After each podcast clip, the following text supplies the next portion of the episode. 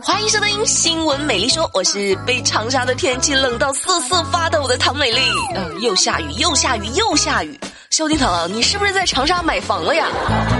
不只是长沙的天气下雨，长沙的马先生最近的心情也是下起了雨。马先生在长沙从事媒体行业啊，也不知道是不是因为人气太高了，最近遭遇了各种账号被盗等一系列麻烦事儿。啊，先是被盗取了社交账号，一开始呢还只是删除微博，用马先生的微信神不知鬼不觉的添加自己，直到微博差点被清空，马先生才终于觉得不对劲儿。随后发现更可怕的是，马先生的淘宝、支付宝、微信账号陆续被盗取，连百度云盘上的资料也全部被清空。这事儿是给马先生的工作和生活都造成了巨大的损失。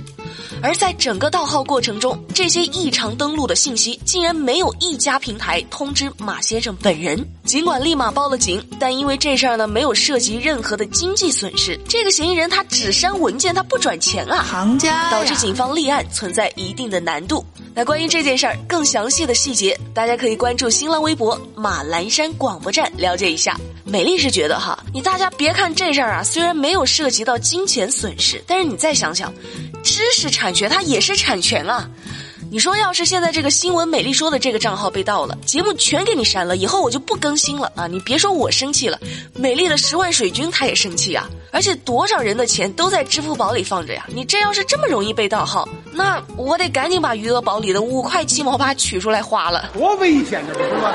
要我说啊，这资料被删了不立案，要不你试试把压岁钱存进支付宝，这万一要是被转走了，那不就能立案了吗？几年前，广州的一位小朋友小苏，他的父母呢经过法院调解离婚了，小苏呢就跟随父亲苏某生活。二零一四年二月至二零一五年三月期间，苏某分三次将小苏的三千多块钱的压岁钱存入了银行。到了二零一五年的十二月呢，小苏搬到母亲黄某那儿生活去了。二零一六年四月，广州市白云区法院判决小苏的抚养权变更为母亲黄某。结果苏某没有经过小苏的同意，擅自将小苏存入银行的压岁钱及利息三千零四十五元钱取了出来。小苏呢就将苏某告上了法院。法院审理后要求父亲苏某返还这三千多块钱。法官则表示，在法律上，压岁钱是孩子依法获得的赠与，属于孩子的私人财产。只要是八周岁以上的孩子，就可以对自己的压岁钱进行规划。不过一码归一码哈，正在听节目的小朋友们可不能效仿哈，你别回头一个个的去起诉自个儿的家长，那可了不得。人家小苏这事儿啊，也涉及到了一个父母离婚的抚养权更改的问题啊，没有那么简单。那是我爸爸，那是有道理，爸爸听你的啊。经常听人开玩笑说啊，说出了新款 iPhone 啦，没有钱怎么办呢？卖肾呐！嗨，没想到还真的有人去贯彻落实了这个玩笑。苏州市张家港市大兴镇，一名中年男子张某啊，因为自己的收入微薄，妻子呢无业在家，他自个儿就觉得无力抚养两个孩子，信用卡也透支了数万元。走投无路之际，张某无意间在网上看到了一则高价回收肾脏的信息。他便抱着试一试的心态，根据网上的信息联系到了对方。对方表示高价回收并没有问题，但首先需要通过体检确认身体没有问题。张某听闻后，立即给对方汇去了体检费，先后给对方转了六百八十块钱。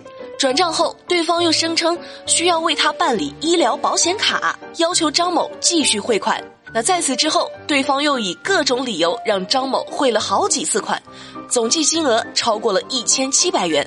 正当张某想再次联系到对方的时候，却发现自己被拉黑了。成事不足，败事有余。这个时候，张某才意识到自个儿受骗了，立即报了警。张家港的警方在了解情况后，随即展开了调查，最终找到了暂住在石家庄的嫌疑人宋某，并且将其抓捕归案。经过审讯，宋某交代，他呢就是利用别人急需卖肾换钱的心理，导演了这一出把戏来诈骗钱财。目前，宋某已被警方刑事拘留。哎，这位张大哥啊，咱们缺钱也得走正道啊！我国法律可是明令禁止买卖人体器官的呀。那即便有使用或者捐献器官需要的市民，也必须到正规医院走合法途径。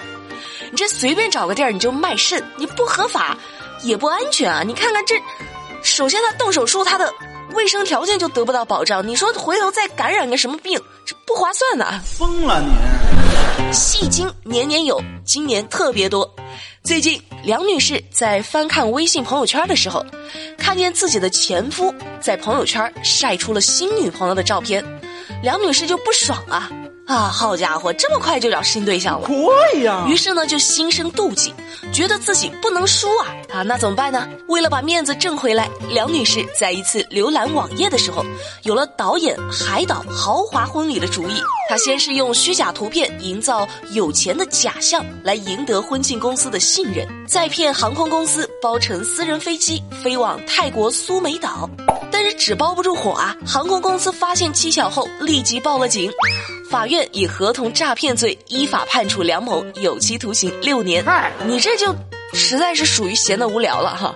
那前任找新对象了，你就得结婚结在前头，不行就自导自演。你这下好了，你还想找回面子？你这下前夫指不定在背后怎么笑你呢？干嘛呢？干嘛呢？干嘛呢？要说戏精呢，二十二岁的小钟也挺戏精的。最近，富阳区公安局接到钟先生的报警，说他二十二岁的儿子小钟在二月三号晚上出门后一直没有回家。手机呢也无人接听，民警调取监控后，在小钟消失的地方找了一晚上，愣是没有找到。之后呢，又在水库边上发现了他的一些物品，就怀疑小钟是不是落水了。然而经过一天的搜救，依然没有找到小钟。最终，民警在水库边的一栋屋子的床底下找到了小钟。不是，你这咋还跑到别人家床底下来了呢？小钟说：“他说自己啊，之前欠了一大笔网贷。”虽然家里帮忙还了，但是却没有钱过年了，于是呢就想要自杀，结果跳进水库后发现这个水啊太冷了啊，冷的受不了，就爬了上来，躲到别人家床底下，想用饿死自己的方式来自杀。后悔不后悔啊？这你让我说你点啥好呢？你这不是想不开呀，你这是脑子短路啊！你这要是饿的受不了了，你是不是还得再换一户人家偷点吃的？用撑死自己的方式来自杀呀！这小兄弟啊，以后别再想不开了哈！你咱有这智商，你干啥不行啊？不行，你至少可以去演小品啊！你看你这事儿闹的，喜剧的编剧都不敢这么写啊！不行不行不行不行不行！好了，今天的新闻美丽说就跟你们说到这儿。了解更多资讯，参与话题互动，新浪微博搜索关注马栏山广播站就可以找到我啦。这两天美丽感冒了，但是呢，美丽每天都会在马栏山广播站的微博跟大家聊天。好了，明天晚上八点不听。不散，拜拜。